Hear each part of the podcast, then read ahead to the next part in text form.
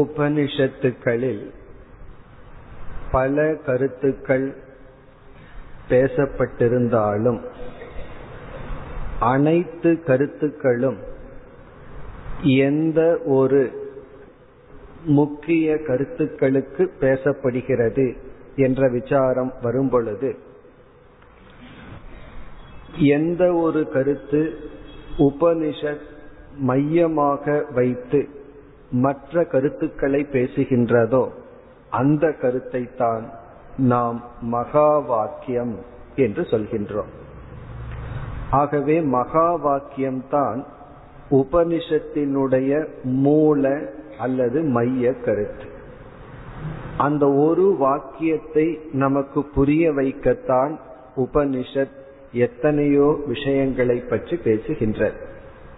அந்த மகா வாக்கியம்தான் இப்பொழுது நாம் பார்த்து கொண்டிருக்கின்ற மந்திரங்களில் வருகின்றது என்று பார்த்தோம்.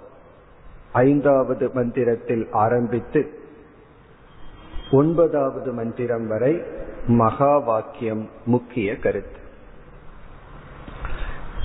இந்த மகா வாக்கியம் என்பது ஜீவன் ஈஸ்வரன் அல்லது ஜீவன் பிரம்மன், இந்த இரண்டும் அடிப்படையில் ஒரே ஒரு தத்துவம்தான். மேலோட்டமாக பார்த்தால் ஜீவனுக்கும் ஈஸ்வரனுக்கும் முற்றிலும் வேற்றுமை இருக்கின்றது. ஈஸ்வரன் என்பவர் இந்த உலகத்தை படைப்பவர், ஜீவன் என்பவன் படைக்கப்படுபவன். ஜீவன் கர்மத்தை செய்பவன், ஈஸ்வரன் கர்ம பலனை கொடுப்பவர் என்றெல்லாம் வேற்றுமை உண்டு. ஆனால் ஜீவனிடமிருக்கின்ற உடல் போன்ற தன்மைகளை நீக்கி இறைவனிடமிருக்கின்ற உலகம், உலகத்தை படைப்பவர் என்ற தன்மைகளை நீக்கி இருவருக்குள்ளும் இருக்கின்ற மெய்ப்பொருள் என்ன என்று பார்த்தால் இருவரும் ஒன்றுதான். ஆகவே ஜீவன் ஈஸ்வரன் என்ற இரண்டு தத்துவத்தினுடைய சாராம்சம் ஒன்று.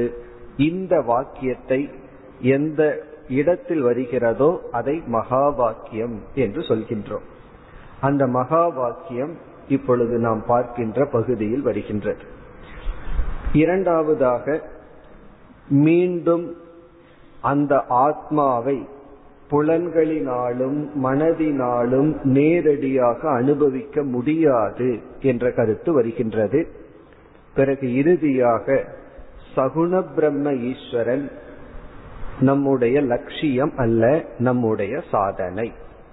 இப்பொழுது நாம் மந்திரத்திற்குள் சென்று இக்கருத்துக்களை பார்க்கலாம். ஏது வாச்சா ந அப்யுதிதம் ஏன வாக் அப்யுத்யதே ததேவ பிரம்மத்வம் வித்தி நேதம் யதிதம் உபாசதே. 5வது மந்திரம். ஏது வாச்சா அனப்யுதிதம், எந்த பிரம்மனானது வாக்கினால் விளக்கப்படாததோ. வாச்சா அனப்யுதிதம் என்றால் வாக்கினால் எந்த ஒரு பிரம்மன் விளக்கப்படாததோ. ஆனால் ஏன, எந்த பிரம்மத்தினால் வாக்கானது விளங்குகின்றதோ, எதை வாக்கு விளக்காதோ, எதை சொல்லானது விளக்காதோ, எதனால் சொற்கள் விளங்குகின்றதோ, ததேவ பிரம்ம அதுவே பிரம்மன். இதுதான் இங்கு மகா வாக்கியம். ததேவ பிரம்ம அதுதான் பிரம்மன். எந்த பிரம்மத்தை சொல் விளக்காதோ, எதனால் சொல் விளங்குகின்றதோ. அப்படி என்றால் நம்முடைய உடலுக்குள் எந்த ஒரு ஆத்மா இருக்கின்றதோ, இது ஆத்மாவினுடைய விளக்கம்.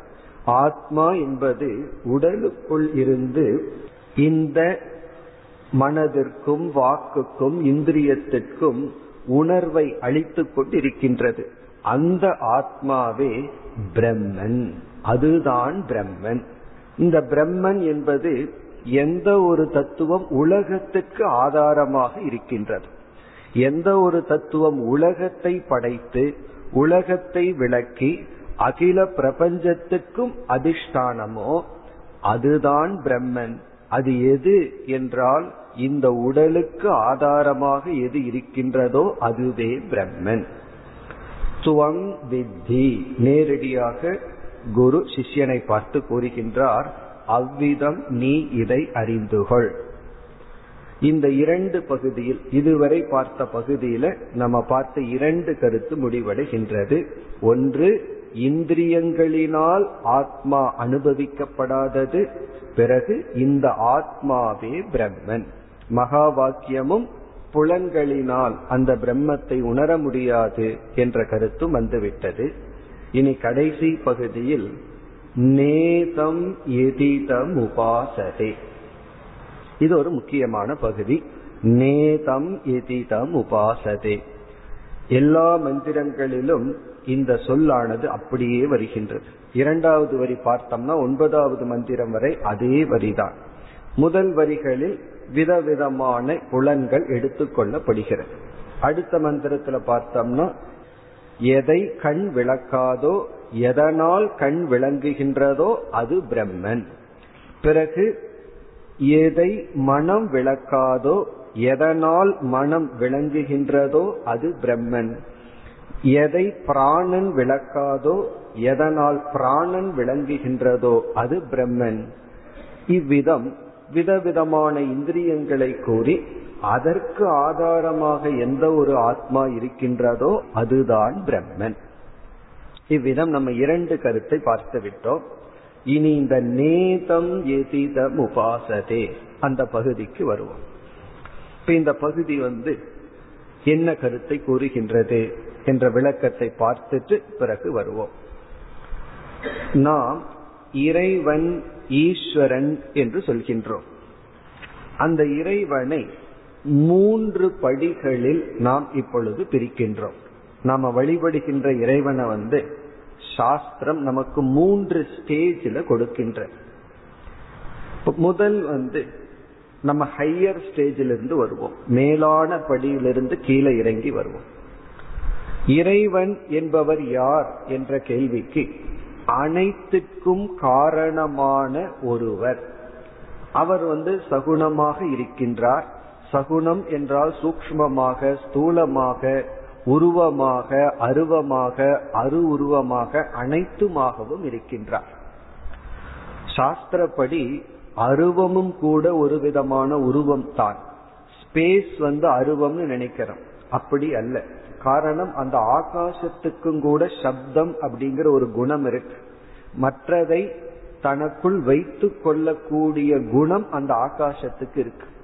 பிரம்மத்தை நிர்குணம்னு சொன்னோம்னா அது ஆகாசத்துக்கு இருக்கிற குணமும் மற்றதுன்னு அர்த்தம். இந்த ஆகாசம் இருக்கே, அதுக்கு என்ன குணம் இருக்கு?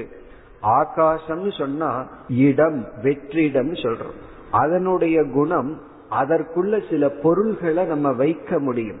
அதற்குள்ள சப்தம் டிராவல் பண்ணும். ஆகவே அந்த குணமும் பிரம்மத்துக்கு இல்லாதது. இப்ப ஈஸ்வரன் என்று சொன்னால் அருவமாக இருத்தல் ஒரு குணம், உருவமாக இருத்தல் ஒரு குணம், அரு உருவம் என்றெல்லாம் வழிபடுகின்றோம். இவைகள் எல்லாமே குணஸ்வரூபம். இப்ப முதல் மேலான ஈஸ்வர தத்துவம் என்பது அனைத்துமாக இருப்பது. அதத்தான் வேறொரு உபநிஷத்துல மூர்த்தா மூர்த்தம் என்று சொல்லப்படும். மூர்த்தமாகவும் அமூர்த்தமாகவும் இருப்பவர் ஈஸ்வரன். அவர் ஒருவர் தான் அனைத்துமாக இருப்பவர். இனி அடுத்த ஸ்டேஜில் இறங்கி வந்தால் அந்த ஈஸ்வரனை நாம குழந்தையாக இருக்கும் பொழுது ஈஸ்வரன் புரிஞ்சு கடவுளை நம்ம வழிபட்டு இருக்க மாட்டோம். குழந்தை மட்டுமல்ல, சாஸ்திரத்திற்கு வராதவர்கள் இந்த ஈஸ்வரன் என்கின்ற ஒரு அறிவு இல்லாமல், உணர்வு இல்லாமல் அந்த இறைவனை வழிபட்டு வருவார்கள். இப்ப அடுத்த ஸ்டேஜ் இஷ்ட தேவதா என்று சொல்லப்படுகிறது. இஷ்ட தேவதா என்றால் இந்த முழு முதல் கடவுளான ஈஸ்வரனை சிறு வயதில் நமக்கு ஒரு கடவுளாக அறிமுகப்படுத்தி உள்ளார்கள். இஷ்ட தேவதைனா விஷ்ணு, சிவன், முருகன், கணபதி என்றெல்லாம் ஒரு குணத்தை கொடுத்து ஒரு தன்மைகளை கொடுத்து, ஒரு உருவத்தை கொடுத்து, பெயரை கொடுத்து சிறு வயதில் இதுதான் இறைவன் என்று நமக்கு அறிமுகப்படுத்தி அந்த இறைவனை நாம் வழிபட்டு வருகின்றோம். அது ஒவ்வொருவரும் அந்த இறைவனுக்கு ஒவ்வொரு பெயர் இருக்கும், ஒவ்வொரு குணம் இருக்கும். அதெல்லாம் இஷ்ட தேவதை என்று சொல்கின்றோம். இஷ்ட தேவதை என்றால் எந்த விதத்தில் இறைவனை நாம் வணங்க ஆரம்பித்தோமோ அது இஷ்ட தேவதை. ஒவ்வொருவரும் ஒவ்வொரு விதத்தில் இறைவனை வணங்க ஆரம்பித்துள்ளார்கள். சிலர் விஷ்ணுன்னு ஆரம்பித்திருப்பார்கள், சிலர் சிவன் ஆரம்பித்திருப்பார்கள், சிலர் முருகன் ஆரம்பித்து இருப்பார்கள். அப்படி எந்த பெயரில் நாம் இறைவனை வழிபட ஆரம்பித்தோமோ அதை இஷ்ட தேவதை என்று சொல்கின்றோம். 18 புராணங்களை எடுத்துக்கொண்டால் ஒவ்வொரு புராணத்திலும் அந்தந்த தேவதையை நாம் முதலில் சொன்ன ஈஸ்வரனாக கூறுவார்கள். இப்ப தேவி புராணத்தை எடுத்துட்டோம் அப்படின்னா உபனிஷத்துல ஈஸ்வரனுக்கு என்ன லட்சணம் சொல்லப்பட்டுள்ளதோ அந்த லட்சணம் அந்த தேவிக்கு சொல்லப்படும். அந்த தேவியே படைப்பவள், காப்பவள், அழிப்பவள். அந்த தேவியிடமிருந்துதான் விஷ்ணு, சிவன் எல்லாம் வந்ததாக சொல்லப்படும். பிறகு அந்த தேவிக்கு பல அவதாரங்கள் சொல்லப்படும். சிவபுராணத்துல எடுத்துட்டோம் அப்படின்னா சிவன் தான் அனைத்தும், சிவனுடைய அடிமுடி தேடி மற்ற தேவதைகள் எல்லாம் சென்றார்கள் என்று சிவனை பிரதானமா வச்சிருக்கும். இவ்விதம் ஈஸ்வரன் அப்படிங்கிற ஒரு கான்செப்ட், ஒரு தத்துவம், அதற்கு அடுத்த தத்துவம் இஷ்ட தேவதா. அந்தந்த புராணத்துல அந்தந்த தேவதையே ஈஸ்வரனாக பாவிப்பார்கள். இந்த ஈஸ்வரனை புரிஞ்சுக்கணும்னா சாஸ்திர ஞானம் வேணும். இஷ்ட தேவதைக்கு சாஸ்திர ஞானம் வேண்டாம். இந்த ஸ்தல புராணம் அதெல்லாம் நமக்கு போதும். ஒவ்வொரு ஸ்தலத்துல ஒவ்வொரு புராணங்கள் இருக்கும், கதைகள் இருக்கும், அதுல சில பண்புகள் இருக்கும். அந்த இஷ்ட தேவதை எப்படியெல்லாம் பக்தர்களுக்கு அருள் செய்தார்கள் இதெல்லாம் விளக்கப்பட்டு இருக்கு. இனி மூன்றாவது அதிஷ்டான தேவதா. அந்த இறைவனை மூன்றாவது படியில சாஸ்திரம் நமக்கு அறிமுகப்படுத்துவது அதிஷ்டான தேவதா. அதிஷ்டான தேவதை என்றால் நம்ம ஒரு இஷ்ட தேவதையை வழிபட்டு இருப்போம். இப்ப ஒருவர் சிவனை இஷ்ட தேவதையாக வழிபட்டு கொண்டு இருப்பார்கள். அவர் ஒரு சைவ மரபில் வந்தவர் என்றால் சிவனை வழிபட்டு கொண்டு இருப்பார். அவருக்கு ஏதாவது ஒரு தோஷம் வந்திருக்கலாம், கஷ்டம் வந்திருக்கலாம். அப்ப என்ன செய்வார்கள்? நீ இந்த நவகிரக பூஜை செய், அல்லது இந்த பர்டிகுலர் தேவதையை குறிப்பிட்டு இந்த தோஷம் நீங்க இந்த தேவதையை வழிபடு என்று சொல்வார்கள். அப்ப அவர் இஷ்ட தேவதையையும் வழிபடுவார். அந்தந்த தோஷம் நீங்க அல்லது சில ஐஸ்வர்யங்கள் நாம் அடைய அந்தந்த தேவதைகளையும் வழிபடுவோம். இது அதிஷ்டான தேவதை. இப்ப அதிஷ்டான தேவதைனா ஒரு குறிப்பிட்ட ஐஸ்வர்யத்துக்கு சக்தியினுடைய வெளிப்பாடு, அல்லது ஒரு குறிப்பிட்ட அனர்த்தத்தை நீக்க, கஷ்டத்தை நீக்கும் சக்தி உடைய ஒரு தேவதை. அடுத்த ஹையர் ஸ்டேஜ் இஷ்ட தேவதை. இஷ்ட தேவதைனா நமக்கு பிடித்த நாமம், பெயர், நமக்கு பிடித்த உருவம், அதை நாம் வழிபடுவோம்.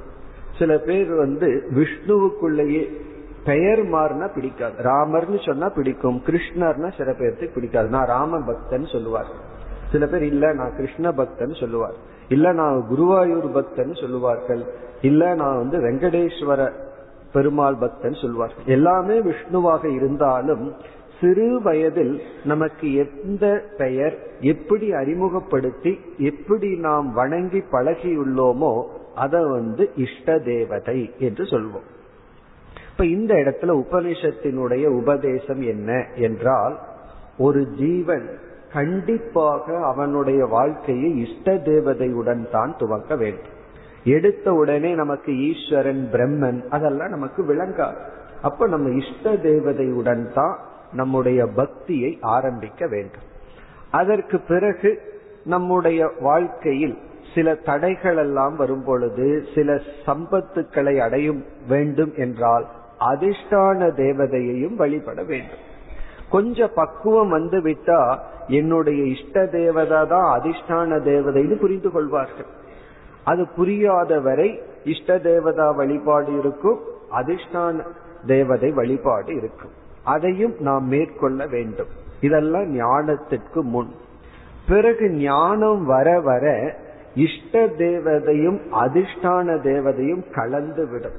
இப்ப யாராவது இந்த தோஷம் நீங்குவதற்கு இந்த ஊர் கோயில்ல இந்த பகவானுக்கு பூஜை பண்ணுங்கன்னு சொன்னா நம்ம போறதுல தவறில்லை. கொஞ்சம் பக்குவம் வந்து விட்டால் நான் என்னுடைய பூஜை அறையில எந்த இறைவனை வழிபடுறானோ அந்த இறைவனை அதை பார்த்து கொள்ளுவார்னு சொல்லி விட்டுருவோம்.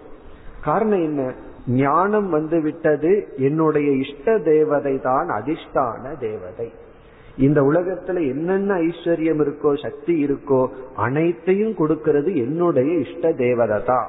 நான் வணங்குற முருகன் தான், நான் வணங்குற சிவன் தான், அல்லது நான் வணங்குற விஷ்ணு தான் அப்படிங்கிற மனம் விரிந்து விடும். இது ஒரு ஸ்டேஜ். சாஸ்திரம் சொல்லுது இது வழியாகத்தான், இந்த படி வழியாகத்தான் நாம் வர வேண்டும். இந்த இஷ்ட தேவதைய பார்த்தோம்னா சாஸ்திரத்துல விதவிதத்துல இஷ்ட தேவதைகள் அதிஷ்டான தேவதைகளை எல்லாம் அறிமுகப்படுத்தி உள்ளது. இப்போ ஒரே கிருஷ்ணன், குழந்தை கிருஷ்ணனா, உபதேசம் பண்ற கிருஷ்ணனாக, பிறகு விதவிதமான கிருஷ்ணனாக நமக்கு அறிமுகப்படுத்தி உள்ளது. நமக்கு எப்படியெல்லாம் பாவனை தேவைப்படுகிறதோ அந்த பாவனையில் நாம் இறைவனை வழிபடுகின்றோம். இப்ப நாயன்மார்கள் ஆழ்வார்களுடைய வாழ்க்கையை பார்த்தோம்னா இறைவனிடத்துல மித்ர பாவம், நண்பரை போல் பாவித்தல், பிறகு சத்ரு பாவம், நமக்குள்ள கோபம் இருக்கு, யாரிடத்துல காமிச்சு அந்த கோபத்தை தீர்த்துக்கிறதுனா அதுவும் பகவான் தான் என்று எல்லா உணர்வுகளையும் பகவானிடம் செலுத்தி அந்த எமோஷனல் பேலன்ஸ் கொண்டு வருவதற்கு நாம் அந்த தேவதைகளை இறைவனை வழிபடுகின்றோம். இதன் மூலமாகத்தான் நாம் செல்ல வேண்டும், இல்லை என்றால் நமக்கு அந்த பக்குவம் கிடைக்காது. இஷ்ட தேவதை அதிஷ்டான தேவதை ஒன்றாகும். பிறகு சாஸ்திரம் விசாரம் வர வர நான் எதை இஷ்ட தேவதையாக வழிபட்டேனோ அவர்தான் ஈஸ்வரனாக இருக்கின்றார். நான் வழிபட்ட இஷ்ட தேவதை தான் ஈஸ்வரன். அப்போ அந்த இஷ்ட தேவதைக்குன்னு நான் ஒரு பெயர் கொடுத்தனே அது மட்டும் அந்த இறைவனுக்குரிய பெயர் அல்ல. அந்த இறைவனுக்கு அனந்த கோடி நாமம்.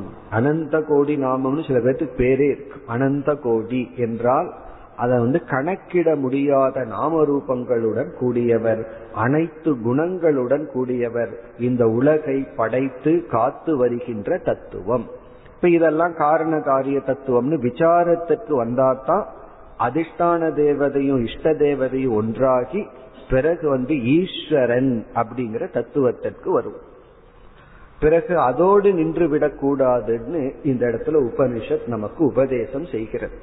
அந்த ஈஸ்வரனிடத்தில் பக்தி செலுத்தி ஈஸ்வரனை துணையாக கொண்டு, ஈஸ்வரன்னா சகுண பிரம்மன்கிறோம், நாம் நிர்குண பிரம்மத்திற்கு செல்ல வேண்டும். இப்ப நிர்குண பிரம்மத்திற்கு செல்ல வேண்டும்னா நமக்கு குழந்தையா இருக்கும்போது எந்த ஒன்றை காட்டி இதை நீ இறைவன் வழிபடுன்னு சொன்னார்களோ அதில் ஆரம்பித்து பிறகு ஈஸ்வரனிடம் பிறகு இறுதியில தான் நிர்குண பிரம்மத்திற்கு சென்று அந்த இடத்துலதான் நம்ம ஐக்கியத்தை பற்றி பேசணும். ஜீவனும் ஈஸ்வரனும் ஒன்று, அந்த இடத்துல பேசணும். அது வரைக்கும் இஷ்ட தேவதையின் நிலையிலேயோ அல்லது ஈஸ்வரன் நிலையிலேயோ ஐக்கியத்தை பற்றி நம்ம பேசவே கூடாது. இறைவனும் நானும் ஒன்றுனா அந்த இறைவன்கிறது யார்? நிர்குண பிரம்மனாகத்தான் இருக்க வேண்டும். சகுண பிரம்மனாயிருந்தா ஒன்று அல்ல, இறைவன் வேறு நாம் வேறு, இஷ்ட தேவதை வேறு நாம் வேறு. என்ன பெரிய வேற்றுமைனா அவரை நான் வழிபடுகின்றேன், நான் வழிபடுபவன், நான் உபாசகன், அது உபாசிய தேவதை என்ற வேற்றுமையை நாம் வைத்துக் கொள்ள வேண்டும். ஆனா இந்த வேற்றுமை எதற்கு என்றால் ஒரு படிக்காக. மேலும் பதஞ்சலி தன்னுடைய யோக சூத்திரத்தில் ஈஸ்வரனை பற்றி எல்லாம் பேசி சில விதமான தியானங்கள் செய்தால் நமக்கு இஷ்ட தேவதா சம்பர்க்க, இஷ்ட தேவதை தர்சனம் கிடைக்கும். அதெல்லாம் சொல்ற நாம எந்த தேவதையை வழிபட்டு கொண்டிருக்கின்றோமோ அந்த தேவதையினுடைய தர்சனம் எல்லாம் கிடைக்கும் சொல்ற. பிறகு அதெல்லாம் எதற்கு என்றால் இந்த சாதனை நமக்கு பலனை கொடுத்துள்ளது என்கின்ற உற்சாகத்தை நம்முடைய மனதில் வர வைத்து ஸ்ரத்தையை உருவாக்குவதற்குத்தான் சித்திகள் என்று சொல்றார். பதஞ்சலியே சொல்றார், அந்த இஷ்ட தேவதைய பார்த்ததனால நம்ம மோட்சத்தை அடைந்து விட முடியாது. அந்த இஷ்ட தேவதைய பார்க்கிறது நமக்கு ஒரு உற்சாகத்தை கொடுத்து மேலும் சாதனையில் ஈடுபட அது காரணம். இப்ப யார் ஒரு இறைவனை இஷ்ட தேவதையை வழிபட்டு கொண்டிருக்கின்றார்களோ அந்த இஷ்ட தேவதையுடன் பேசினாலும் அந்த இஷ்ட தேவதையை பார்ப்பதும் கூட இறை காட்சியும் கூட மோட்சம் அல்ல. பிறகு அந்த இஷ்ட தேவதை தாண்டி நாம் செல்ல வேண்டியது இருக்கின்றது. அதுதான் இங்கு உபதேசம். இப்ப இங்க என்ன உபதேசம் செய்கின்றார்? அந்த நிர்குண பிரம்மன் என்பது இதுவரை எதை நீங்கள் உபாசனை செய்தீர்களோ தியானம் செய்தீர்களோ அதற்கும் மேலான தத்துவம். இப்ப நிர்குண பிரம்மன் யார் என்றால் இதுவரை உங்களை பண்படுத்த எந்த ஒரு இறைவனை வழிபட்டீர்களோ அது அல்ல, அதற்கு மேலான தத்துவம். நேதம் எதிதம் உபாசதே, இதுவரை உபாசனை செய்யப்பட்ட தத்துவத்துக்கு மேலானதுதான் பிரம்ம தத்துவம். அப்படின்னு என்ன அர்த்தம்? நம்முடைய இறுதி லட்சியம் நிர்குண பிரம்மன். அந்த நிர்குண பிரம்மத்தை சகுண பிரம்மத்தின் மூலமாகத்தான் செல்ல வேண்டும். அந்த சகுண பிரம்மனுமே எடுத்த உடனே ஈஸ்வரன் நம்மால் புரிந்து கொள்ள முடியாது. அதற்கு முன்னாடி ஒரு தேவதை, அதற்கு பின் ஒரு தேவதை என்று நம்ம தேவதை என்ற ஒரு ஞானத்தின் மூலமாகத்தான் அந்த நிர்குண பிரம்மத்தை அடைய வேண்டும். இதுதான் இங்கு உபதேசம். ஆகவே ஈஸ்வரனும் கூட நமக்கு ஒரு படியாகி விடுகின்றார். தேவதையை பூஜித்தல், தேவதா தரிசனம், இவைகள் அனைத்தும் ஒரு படியாகி விடுகின்றது என்பதுடன் இந்த முதல் பகுதியானது முடிவடைகின்றது. இந்த உபநிஷத்துல 4 செக்ஷன், 4 பகுதிகள்னு பார்த்தோம். முதல் பகுதியில 9 மந்திரங்கள். அதுல எடுத்துடனே சிஷ்யனுடைய கேள்வி, பிறகு குருவினுடைய பதில், குருவானவர் தன்னுடைய பதிலை சற்று விளக்கி, பிறகு இந்த ஞானம் பரம்பரையாக வந்துள்ளது என்று கூறி மீண்டும் அந்த ஆத்ம தத்துவத்தை விளக்கும் பொழுது அறிந்ததற்கும் அறியாததற்கும் அப்பாற்பட்டது, அல்லது அறிந்தது அறியாதது இதை அறிகின்ற தத்துவம் ஆத்மா என்று கூறி, பிறகு மகா வாக்கியம், மீண்டும் புலன்களினால் இந்த ஆத்மா அனுபவிக்கப்படாது என்ற தத்துவம், பிறகு நாம் வழிபட்டு கொண்டிருக்கின்ற இஷ்ட தேவதைகள் ஈஸ்வரன் நமக்கு ஒரு படியாக இருப்பார், அவர் துணை கொண்டு நாம் நிர்குண பிரம்மத்துக்கு செல்ல வேண்டும். இத்துடன் முதல் பகுதி முடிவடைகின்றது. இப்பொழுது நாம் இரண்டாவது கண்டம், இரண்டாவது செக்ஷன் செல்கின்றோம். இதில் 5 மந்திரங்கள் இருக்கின்றன. இந்த இரண்டாவது செக்ஷனுடைய தாற்பயம் என்ன, சாராம்சம் என்ன என்று இப்பொழுது பார்ப்போம். முதல் பகுதி உத்தம அதிகாரிகளுக்காக சொல்லப்பட்டுள்ளது. அதிகாரியின் சாஸ்திரத்துல சொன்ன மாணவர்கள். உத்தம அதிகாரி என்றால் உத்தமமான முதல் தரத்தில் இருக்கின்ற மாணவர்களுக்காக முதல் பகுதி. இந்த இரண்டாவது பகுதி மத்தியம அதிகாரிகள், இடைநிலையில் இருக்கின்ற மாணவர்களுக்காக. இனி அடுத்த பகுதி கடைநிலையில் இருக்கின்ற மாணவர்களுக்காக. இந்த அதிகாரி தகுதி உடையவன சாஸ்திரம் 3 பிரிக்குது.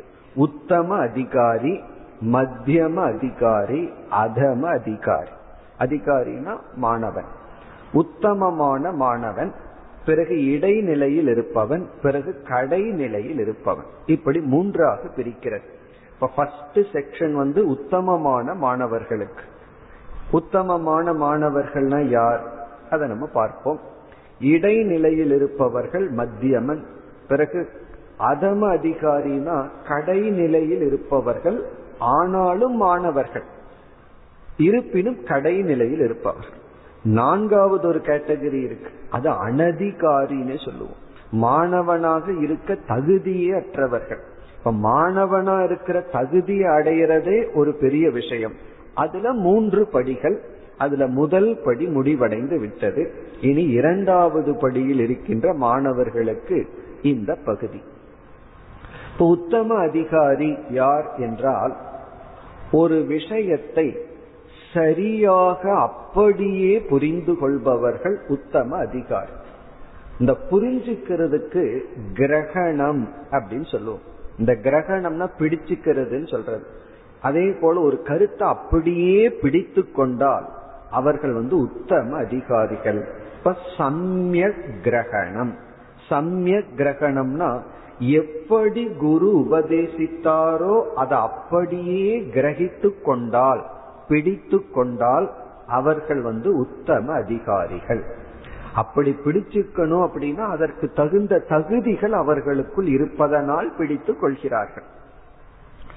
இந்த மத்தியம அதிகாரிகள் யார், இடைப்பட்ட நிலையில் இருப்பவர்கள் யார் என்றால், யார் சம்சயத்துடன் புரிந்து கொள்கின்றார்களோ. சம்சய கிரகணம். சம்சயம்னா சந்தேகத்துடன் அவர்களுடைய கிரகணம் இருக்கும். சில சமயங்கள்ல சரியாகவே புரிந்து கொண்டிருக்கலாம், ஆனாலும் அதுல சந்தேகம் இருக்கும். இப்ப யார் சந்தேகத்துடன் புரிந்துள்ளார்களோ, அவர்களுடைய அறிவுல சந்தேகம் இருக்குமோ, அவர்கள் இடைப்பட்ட நிலையில் இருப்பவர்கள். அந்த சந்தேகம் சில சமயம் சரியாகவே புரிஞ்சிருக்கலாம், சில சமயம் இதுவா அதுவா, சரி தப்பு ரெண்டுமே மனசுல இருக்கும், எது சரின்னு தெரியாமல் இருக்கலாம். அல்லது சரியாகவே புரிஞ்சிருந்தாலும் அது சரியா அப்படிங்கறதுல உறுதி இல்லாமல் இருக்கலாம். ஒரு விஷயத்தை ஒருவர் 100% நிச்சயத்தோட புரிஞ்சிருக்கார், இதுதான் அப்படின்னு புரிஞ்சிருக்கார். இனி ஒருவருக்கும் அதே அறிவு இருக்கு, ஆனா சந்தேகத்துடன் இருக்கு. இரண்டுக்குள்ள வேற்றுமை என்னவென்றால், சரியான அறிவு சந்தேகம் இல்லாமல் இருந்தா அந்த அறிவை பயன்படுத்தி அவர் செயல்படுவார். சரியான அறிவு சந்தேகத்துடன் இருந்தால் அவரால் செயல்பட முடியாது. நம்ம போற ட்ரெயின் இரவு 9 மணி அப்படின்னு இருக்கு, கரெக்ட் டைம் டேபிள் அதுதான். ஒருவருக்கு சரியா தெரிஞ்சிருக்கு, ரயில்வேல என்கொயரி பண்ணி சரியா புரிஞ்சுட்டார், இது சரியான நேரம்தான்ங்கிற அறிவு வேற இருக்கு. உடனே அவருடைய செயல்பாடு உறுதியாக நடைபெறும். இனி ஒருவர் 9 மணின்னு நினைக்கிறார், ஒரு டைம் டேபிள் கைடை எடுத்து பார்க்கிறார், பிறகு யாரோ சொல்கிறார்கள் இது பழைய டைம் டேபிள், புதிய டைம் டேபிள் வந்தாச்சுன்னு சொல்லிவிட்டார்கள். ஆனாலும் புதிய டைம் டேபிள்ல அந்த ட்ரெயின் மாறவில்லை, 9 தான். இப்ப இவருக்கு 9 மணிங்கிற ஞானம் இருக்கு, ஆனா சந்தேகத்துடன் அந்த ஞானம் இருக்கின்றது. அந்த ஞானத்துக்கு சந்தேகம் வந்துவிட்டால் அந்த ஞானத்தை முழுமையா எடுத்துக்கொண்டு அவர் செயல்பட மாட்டார். மீண்டும் ட்ரெயினுக்கு போறத பத்தி யோசிக்க மாட்டார், அந்த சந்தேகத்தை நீக்கிக்கிற சாதனையில தான் இருந்து கொண்டு இருப்பார். இவ்விதம் இந்த இடைநிலையில் இருப்பவர்கள் சம்சயத்துடன், சம்சயம்னா டவுட், சந்தேகத்துடன் இருப்பவர்கள். கடைநிலை மாணவன் அதம அதிகாரி என்பவன் தலைகீழாக புரிந்து கொள்பவன், விபரீத கிரகணம், கொஞ்சம் தவறாகவே புரிந்து கொள்வான். ஆனாலும் இவன் ஏதோ புரிஞ்சுக்கிறானே, அதனால இவனை சாஸ்திரம் மாணவன் சொல்லும். ஒண்ணுமே புரியாம இருக்கிறதுக்கு ஏதோ கொஞ்சம் புரிஞ்சுக்கிறான், ஆனா தப்பு தப்பா புரிந்து கொண்டுள்ளான். இந்த புரிஞ்சுக்கிற சக்தி இருக்கிறதுனால சாஸ்திரம் இவனை மாணவன் சொல்லிடு, ஆனா ஒழுங்கா புரிஞ்சுக்கல, ஆகவே இவனை கடைநிலை மாணவன் என்று சொல்கின்றது சாஸ்திரம். இப்ப கடைநிலை மாணவனுக்கு என்ன பண்ணணும், அந்த புரிஞ்சுக்கிறதுக்கான தகுதியை கொடுக்கணும். அதுதான் கடைசி பகுதியில வரும். இடைநிலை மாணவனை என்ன பண்ணணும், அவனுடைய சந்தேகத்தை மட்டும் கொஞ்சம் நீக்கிவிட வேண்டும். அவனுக்கு ஏற்கனவே அறிவு இருக்கு, அதுல கொஞ்சம் உறுதியை நாம் கொடுக்கணும். இதை யார் செய்ய வேண்டும்னா ஆசிரியர் தான் இதை செய்ய வேண்டும். இதற்கு ஒரு நியாயம் ஒன்று இருக்கு, ஸ்தானு நிகணன நியாயம் என்று இதை அழைப்பார்கள். நமக்கு தெரிஞ்சதுதான் ஸ்தானு நிகணன நியாயம். நம்ம ஒரு கம்பத்தை நட்டுகின்றோம், குழிய தோண்டி ஒரு மூங்கில் குச்சியை ஏதோ ஒரு காரணத்துக்கு நட்டுறோம். பிறகு என்ன செய்வோம், அதெல்லாம் மூடியதற்கு பிறகு நம்மளே அசைச்சு பார்ப்போம். நம்ம அசைச்சு கீழே தள்ளுறதுக்கல்ல, அது உறுதியா இருக்கான்னு செக் பண்றதுக்காக. அதான் ஸ்தானு நிகணன நியாயம். ஸ்தானுனா ஒரு தூண், நிகணனம்னா அதை தோண்டி நடுவது. நியாயம் அப்படின்னா அது உறுதியா இருக்கா இல்லையான்னு நம்மளே அசைச்சு பார்ப்போம். இப்ப இந்த பகுதியினுடைய ஆரம்பத்தில் குருவானவர் சிஷ்யனை சோதிக்கின்றார்.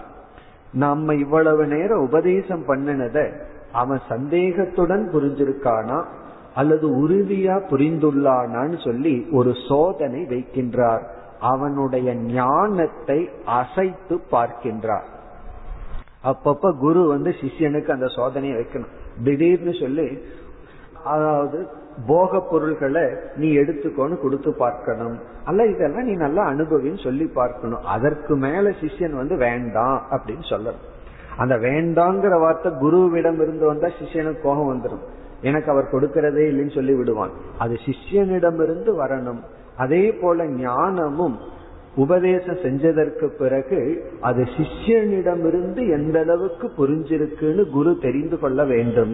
ஆகவே இப்ப குருவானவர் சிஷ்யனிடம் ஒரு சோதனை வைக்கின்றார். என்ன சொல்கின்றார்?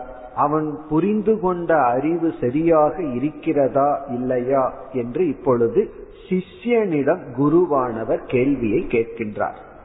அவர் கேள்வி எப்படி கேட்கின்றார் என்றால், நான் செய்த உபதேசத்தை நீ இவ்விதம் புரிந்திருந்தால் நீ புரிந்து கொண்டு இல்லை அப்படின்னு சொல்ற. இவ்வளவு நேரம் நான் ஒரு விதத்துல உபதேசம் பண்ணியிருக்கேன், நீ இவ்விதம் நீ நினைத்திருந்தால் நீ கண்டிப்பா புரிஞ்சுக்கல, உன்னுடைய அறிவு மீண்டும் விசாரத்திற்கு உரியது என்று இங்கு குரு சொல்கின்றார். பிறகு நாம் இங்கு எப்படிப்பட்ட சிஷ்யனை பார்க்க போறோம்? இந்த சிஷ்யன் தன்னை ஒரு உத்தம அதிகாரி என்று நிரூபிக்க போகின்றார்.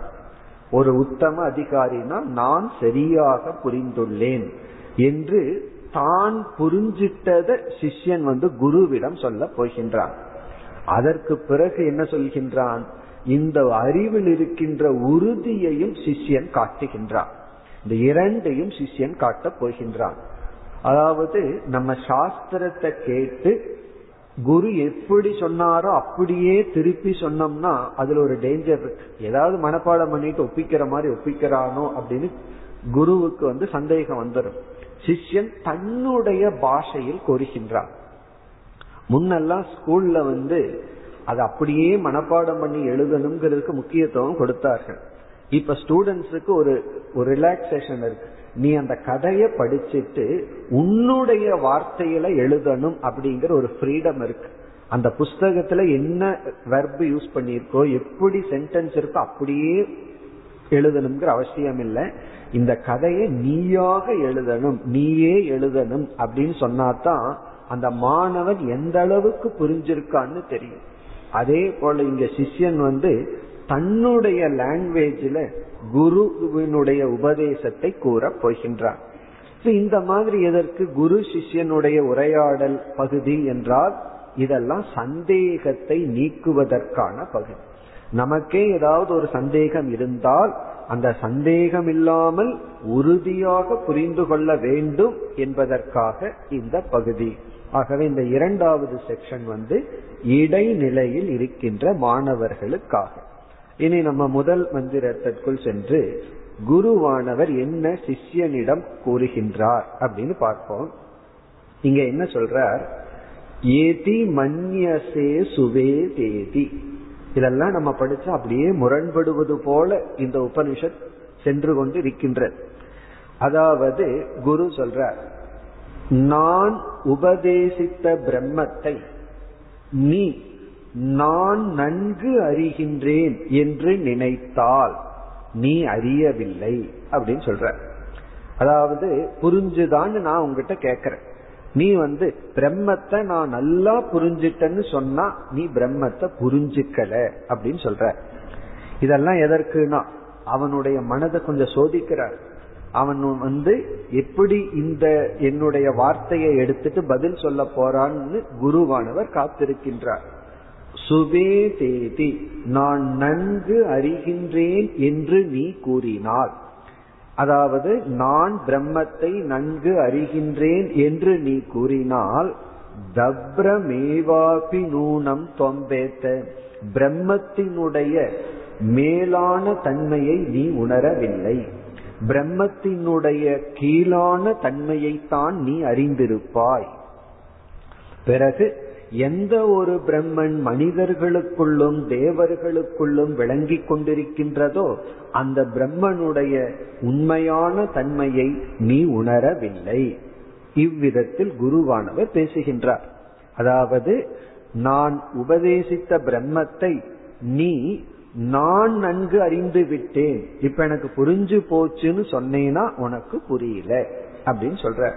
சில பேர் சொல்லும் போதே எனக்கு புரிஞ்சு போச்சுன்னு சொல்லுவார்கள், அதை கொஞ்சம் மெதுவா பார்த்தோம்னா தெரிஞ்சு போகுது, புரிஞ்சு போச்சுன்னு சொல்லுவார். எனக்கு புரிஞ்சு போச்சு அப்படி நீ சொன்னா குரு சொல்றார் உனக்கு புரிஞ்சு போச்சுதான், உனக்கு புரியவில்லை. நான் எனக்கு தெரியும்னு சொன்னா உனக்கு தெரியவில்லை. இது ஒரு பெரிய சைக்காலஜி. பல சமயங்கள்ல அறகுறையான ஞானத்தை உடையவர்கள் தான் எனக்கு தெரியும் தெரியும் தெரியும் சொல்லி கொண்டிருப்பார்கள். ஒருவர் 10 முறை எனக்கு தெரியும் தெரியும்னு சொன்னார்னா நம்ம புரிஞ்சுக்கலாம் அவங்களுக்கு தெரியல அப்படி. தெரிந்தவர்கள் முழுமையா தெரிந்தவர்கள் பேசாம இருப்பார்கள். அப்ப தெரியாதவர்கள் சந்தேகத்துடன் இருப்பவர்கள் தான் தெரியும் தெரியும்னு சொல்லி கொண்டு இருப்பார். என்ன தெரியும் சொல்லுன்னா அப்ப நமக்கு தெரிய வரும், அவர்களுக்கு தெளிவாக தெரியவில்லை அப்படின்னு. அதே இதத்தான் இங்க குரு கையாளுகின்றார். நீ பிரம்மத்தை அறிவேன், எனக்கு பிரம்ம நல்லா புரிஞ்சிருக்கு அப்படின்னு சொன்னேன்னா உனக்கு புரியல. இப்படி சொன்னவுடன் சிஷ்யன் என்ன செய்கின்றான்? பதில் கூறுகின்றான். இந்த மந்திரத்தினுடைய இறுதி பகுதியிலேயே பதிலும் வருகின்றது. என்ன பதில்? தெரிகின்றது என்று நினைக்கின்றேன் அப்படின்னு பதிலை ஆரம்பிக்கின்றான். எனக்கு தெரிகிற மாதிரி நான் நினைக்கிறேன் அப்படிங்கறதா சிஷ்யனுடைய பதில். பிறகு அடுத்த மந்திரத்துல சிஷ்யனுடைய விளக்கம் வருகின்றது. அதாவது நான் எப்படி புரிந்துள்ளேன் அப்படிங்கறத சிஷ்யன் குருவிடம் எடுத்து விளக்குகின்றான். அப்ப இங்க குருவினுடைய கேள்வி உனக்கு தெரியும் என்று நீ நினைத்தால், நான் பிரம்மத்தை அறிகின்றேன் என்று நீ சொன்னால் நீ பிரம்மத்தை அறியவில்லை.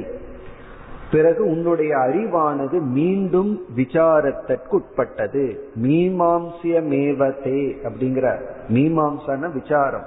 உன்னுடைய அறிவு போதாது, மீண்டும் விசாரத்திற்கு உட்பட்டது அப்படின்னு சொன்ன உடனே சிஷ்யன் மன்யே விதிதம், அதாவது நான் அறிந்து கொண்டதாக எண்ணுகின்றேன், நீங்க சொன்ன உபதேசம் எனக்கு புரிந்ததாக நான் கருதுகின்றேன் என்று கூறி பிறகு தன்னுடைய பதிலை அடுத்த மந்திரத்தில் சிஷ்யன் விளக்குகின்றான். இங்கு எதற்காக குரு சிஷ்யனை இப்படி சோதிக்கின்றார் என்றால், ஒன்று அவன் புரிஞ்சிட்டது சரியா, இரண்டாவது சரியா புரிஞ்சிட்டதிலேயே உறுதியா இருக்கானா அதையும் பார்க்க விரும்புகின்றார். பல சமயங்களில் நம்ம நல்லதே செஞ்சிட்டு இருப்போம், சரியா செஞ்சிட்டு இருப்போம், சரியா நடந்திருப்போம், ஆனாலும் ஒரு பயம் வந்துடும், இது சரிதானா, இது முறைதானா, நான் பண்றது சரிதானான்னு ஒரு சந்தேகம் வந்துடும்.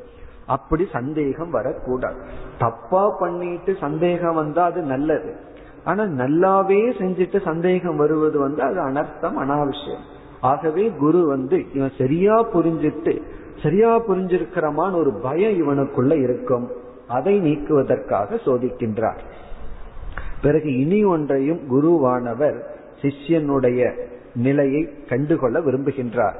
அது என்னவென்றால், பலர் இந்த மோட்சத்துக்கான பாதைக்குள் வருவார்கள். ஒரு 2 ஸ்டெப் வந்ததற்கு பிறகு அவங்களுக்கு வர்ற கஷ்ட நஷ்டங்களை எல்லாம் 2-3 படி சாதனைகளிலேயே நீக்கி விடுவார்கள். அதாவது கொஞ்சம் தியானம் செய்து வைராகியம் இறை அருள் பெற்று இதெல்லாம் வந்தவுடனே அவர்கள் என்ன நினைத்து விடுவார்கள், நமக்கு தான் இப்ப எந்த கஷ்டம் வந்தாலும் இந்த அறிவுல சுலபமா நம்ம வெளியே வந்துடுறோமே, அப்ப நம்ம மோட்சத்தை அடைஞ்சிட்டோமேன்னு சொல்லி பாதியில நின்று விடுவார்கள். இந்த வைராகியத்துல ஒரு சுகம் இருக்கு, விவேகத்துல ஒரு சுகம் இருக்கு, நட்பண்புகளை எல்லாம் அடையிறதுல ஒரு சுகம் இருக்கு, அதிலேயே முற்றுப்புள்ளி வைத்து விடுவார்கள். அதற்கு மேல போகணும்னு தெரியாது. ஆகவேதான் இங்க சிஷ்யன் பாதியிலேயே நின்று விட்டானா அல்லது கடைசி வரைக்கும் வந்துள்ளானாங்கிறத தெரிந்து கொள்வதற்காக சிஷ்யனை சோதிக்கின்றார். சில பேர் அப்படித்தான் கொஞ்சம் கஷ்டமெல்லாம் போன உடனே நின்று விடுவார்கள். அப்படி நிற்க கூடாது, இறுதி வரை சிஷ்யனை அழைத்து செல்ல வேண்டும் என்பதற்காக இவ்விதம் குரு சிஷ்யனை சோதிக்கின்றார். இனி நம்ம அடுத்த மந்திரத்துல சிஷ்யன் என்ன பதில் சொல்கின்றான் அப்படின்னு பார்ப்போம். இப்ப குரு எப்படி பேசினார், ஒரு ஸ்டெப்பு முரண்பாட பேசினார். அதாவது நான் அறிகின்றேன் என்று நீ நினைத்தால் நீ அறியவில்லை. இதற்கு சிஷ்யனுடைய பதில், சிஷ்யன் கரெக்டா குருவுக்கு ஏற்ற சிஷ்யனா இருக்கான். நீங்க ஒரு வார்த்தை முரண்படுவது போல் பேசினா நான் 3 வார்த்தை முரண்படுவது போல் பேசுவேன்னு சொல்லி அவன் இப்ப என்ன சொல்றான், நான் அறிகின்றேன் என்று கூறவில்லை, அதே சமயத்தில் நான் அறியவில்லை என்றும் கூறவில்லை. இதுதான் சிஷ்யனுடைய பதில். நீங்க என்ன கேட்டீங்க, உனக்கு புரிஞ்சிருக்கா, பிரம்மத்தை அறிகின்றேன்னு நீ சொன்னா அறியவில்லைன்னு சொன்னீர்கள். நான் அதனாலதான் சொல்றேன், நான் பிரம்மத்தை அறிகின்றேன் என்று சொல்லவில்லை. உடனே குரு கேட்பார், அப்ப அறியவில்லையானா? அப்படியும் சொல்லவில்லை, நான் பிரம்மத்தை அறிகின்றேன்னு சொல்லல, அறியவில்லை என்றும் சொல்லவில்லை. பிறகு என்னன்னா அடுத்த வரியில இதோட சிஷ்யன் நிறுத்தி கொண்டு, இந்த மாதிரி யார் புரிஞ்சிருக்காங்களோ அவங்கதான் புரிஞ்சிருக்காங்கன்னு சிஷ்யன் தன்னுடைய உறுதியை சொல்கின்றான். நான் இப்போ எந்த ஒரு வார்த்தையை சொன்னனோ, நான் பிரம்மத்தை அறிகின்றேன் என்றும் சொல்லவில்லை, அறியவில்லை என்றும் சொல்லவில்லை. அப்படி என்றால் நான் அறிகின்றேன், அதே சமயத்தில் அறியவில்லை. நான் பிரம்மத்தை அறிகின்றேன் பிளஸ் அறியவில்லை.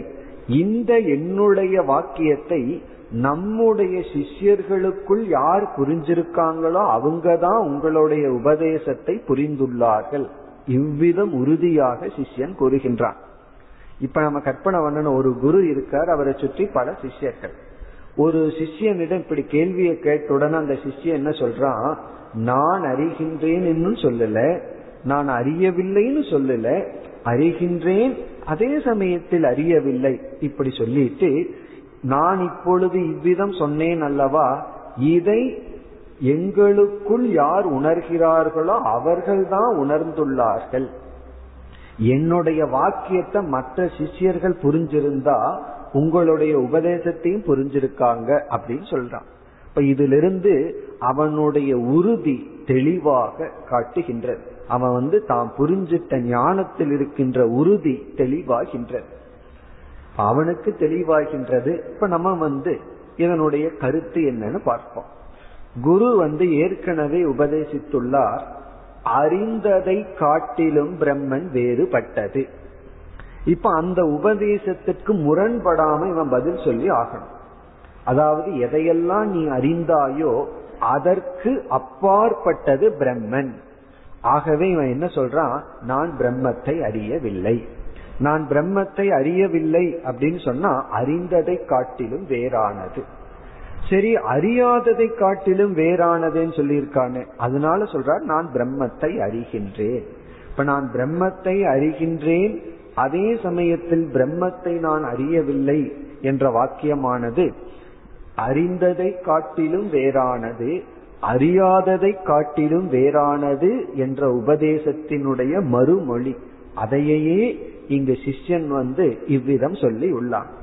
சரி, இதனுடைய சாராம்சம் என்ன, சிஷ்யன் இவ்விதம் சொல்வதனுடைய மைய கருத்து என்ன என்றால், அது மிகவும் எளிமையானது. நான் பிரம்மத்தை ஒரு பொருளாக அறியவில்லை, நானாக உணர்ந்துள்ளேன். இதுதான் சிஷ்யனுடைய பதில். சிஷ்யனுடைய நேரடியான பதில் பிரம்மத்தை அறியவில்லை அவன் என்று சொல்லும் பொழுது, நான் பிரம்மத்தை ஒரு பொருளாக அறியவில்லை, வெளியே இருக்கின்ற ஒரு ஆப்ஜெக்ட், நான் ஒரு சப்ஜெக்ட், வெளியே ஒரு ஆப்ஜெக்ட் இருக்கு, அப்படி அறியவில்லை. பிறகு எப்படி அறிகின்றேன், நானாக உணர்கின்றேன்.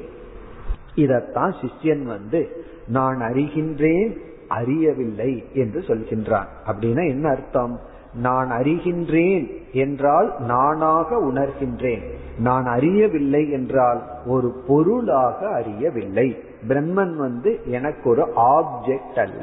எத்தனையோ பொருள் அறியப்படும் உள்ளது, பிரம்மனும் அப்படி அறியப்பட்ட பொருளாக இல்லை.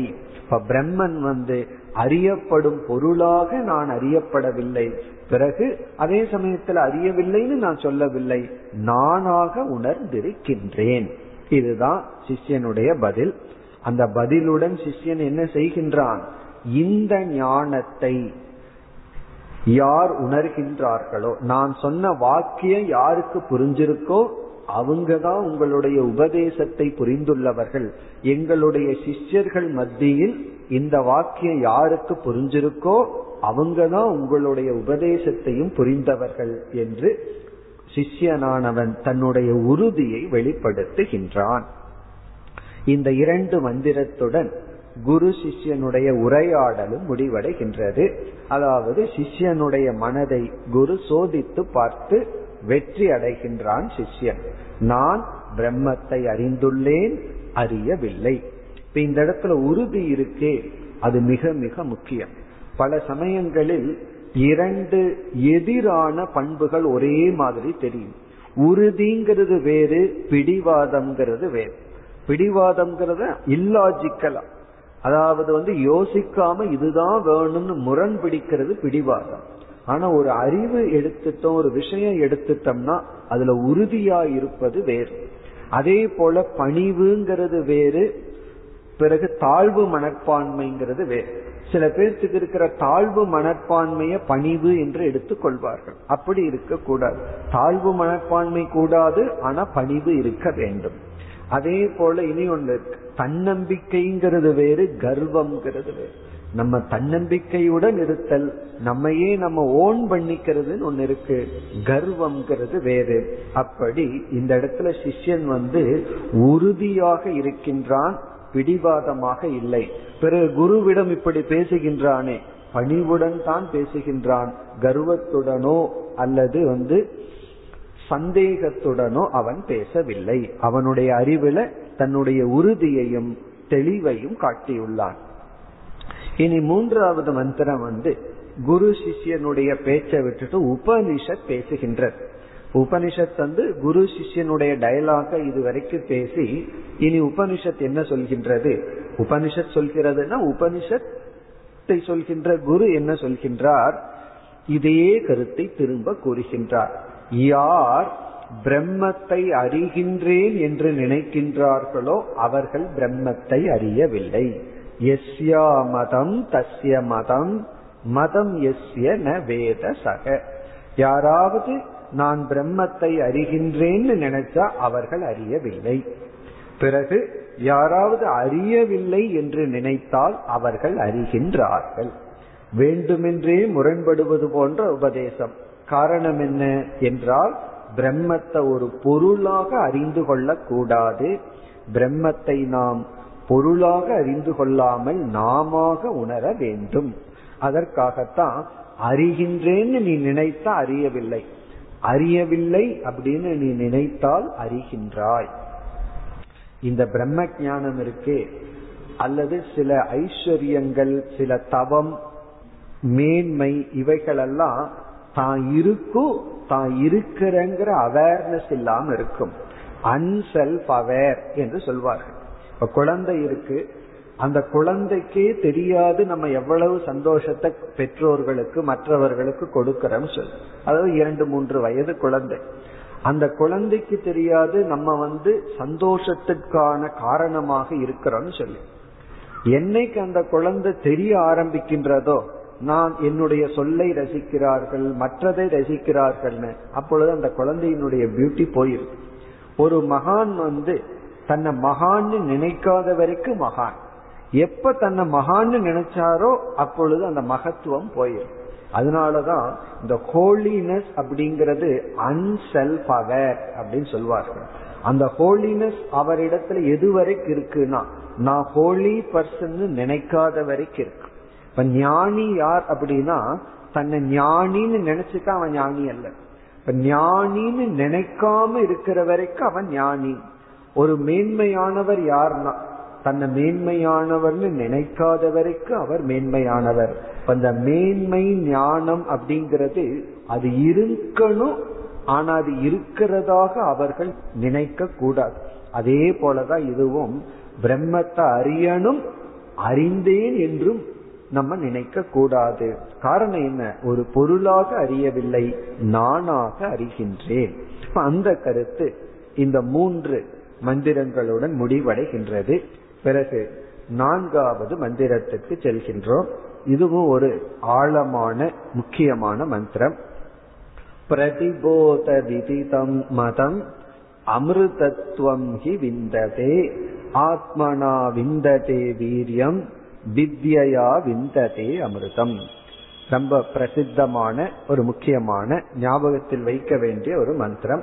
இப்ப இதுல என்னென்ன கருத்துக்கள் என்றால், மீண்டும் பிரம்ம ஞான உபாயம், எப்படி அந்த பிரம்மத்தை புரிந்து கொள்ளுதல் என்ற விதம் இங்கு விளக்கப்படுகின்றது. இப்ப ஏற்கனவே காதுக்கு காது கண்ணுக்கு கண் என்ற ஒரு விதத்தில் விளக்கினார். இரண்டாவது விதத்தில் எப்படி விளக்கினார்? அறிந்தது அறியாதது இதற்கு அப்பாற்பட்டதுன்னு விளக்கினார். உபனிஷத் இந்த இடத்துல 3வது விதத்தில் பிரம்ம உபதேசம் செய்கின்றது. 3வது ஒரு விதத்தில் இங்கு பிரம்மத்தை புரிந்து கொள்கின்ற உபாயம் காட்டப்படுகிறது. அது முதல் கருத்து. இரண்டாவது கருத்து சாதனை. ஆத்மனா விந்ததே வீரியம், எதனால் ஒருவன் இந்த பிரம்மத்தை புரிந்து கொள்கின்ற சக்தியை அடைகின்றான் என்று ஒரு முக்கியமான சாதனை. 3வது கருத்து ஞான பலன். இதுதான் முக்கியம் உபனிஷத்துக்குள்ள பேசப்படுகின்ற கருத்து. சில மந்திரங்கள்ல பார்த்தா அனைத்து முக்கிய கருத்துக்களும் ஒரே மந்திரத்துல அடக்கி வைக்கப்படும். அப்படி பார்க்கையில தான் இந்த மந்திரத்துல பிரம்மத்தை புரிஞ்சு கொள்ற உபாயம் பேசப்படுகிறது. இதன் மூலமா பிரம்மத்தை புரிந்து கொள்ள வேண்டும். இரண்டாவது சாதனை, எப்படி என்ற சாதனை. 3வது பலன். இங்க பிரம்மத்தை புரிஞ்சு கொள்ற உபாயம் ஒரு விதத்தில் இங்கு பேசப்பட்டுள்ளது, அதை பார்ப்போம். அதற்கு முன் சாதனை இங்கு என்ன என்பதை பார்ப்போம்.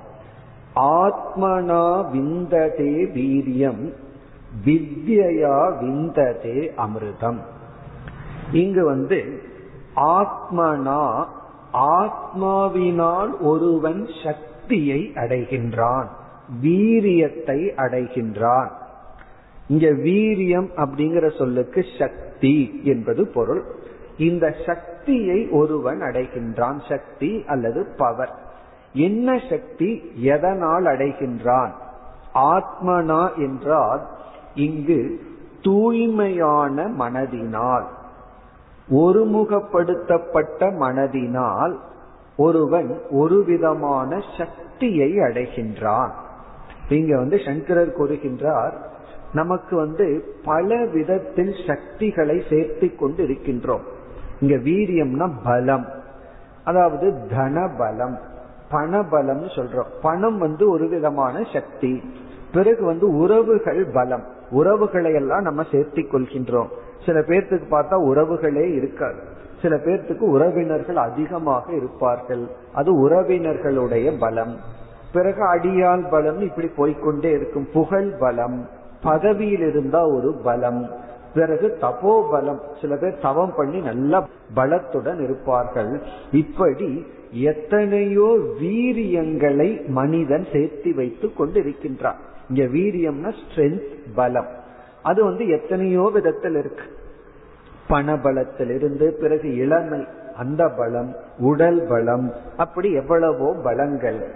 இங்கு எப்படிப்பட்ட பலம் நமக்கு இருந்தால் இந்த ஆத்மாவை உணர முடியும்னா, தியாக பலம்.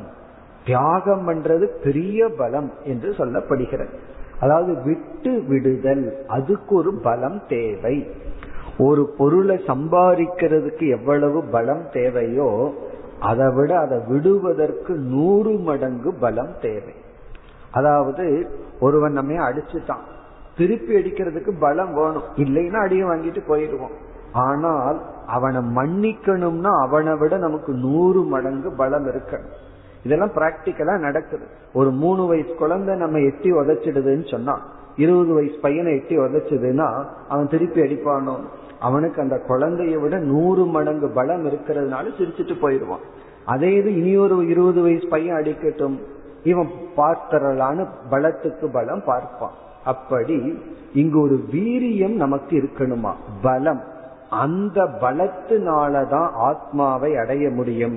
அந்த பலம் வந்து அனைத்தையும் விடுதல், விவேக பலம், வைராகிய பலம் போன்ற பலத்தினால்தான் இந்த ஆத்மாவை உணர முடியும் என்று இங்கு சொல்லப்பட்டுள்ளது.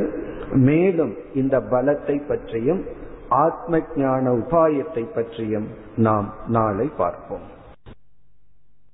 ஓம் பூர்ணமத: பூர்ணமிதம் பூர்ணாத் பூர்ணமுதச்யதே பூர்ணஸ்ய பூர்ணமாதாய பூர்ணமேவாவசிஷ்யதே. ஓம் சாந்தி சாந்தி சாந்தி.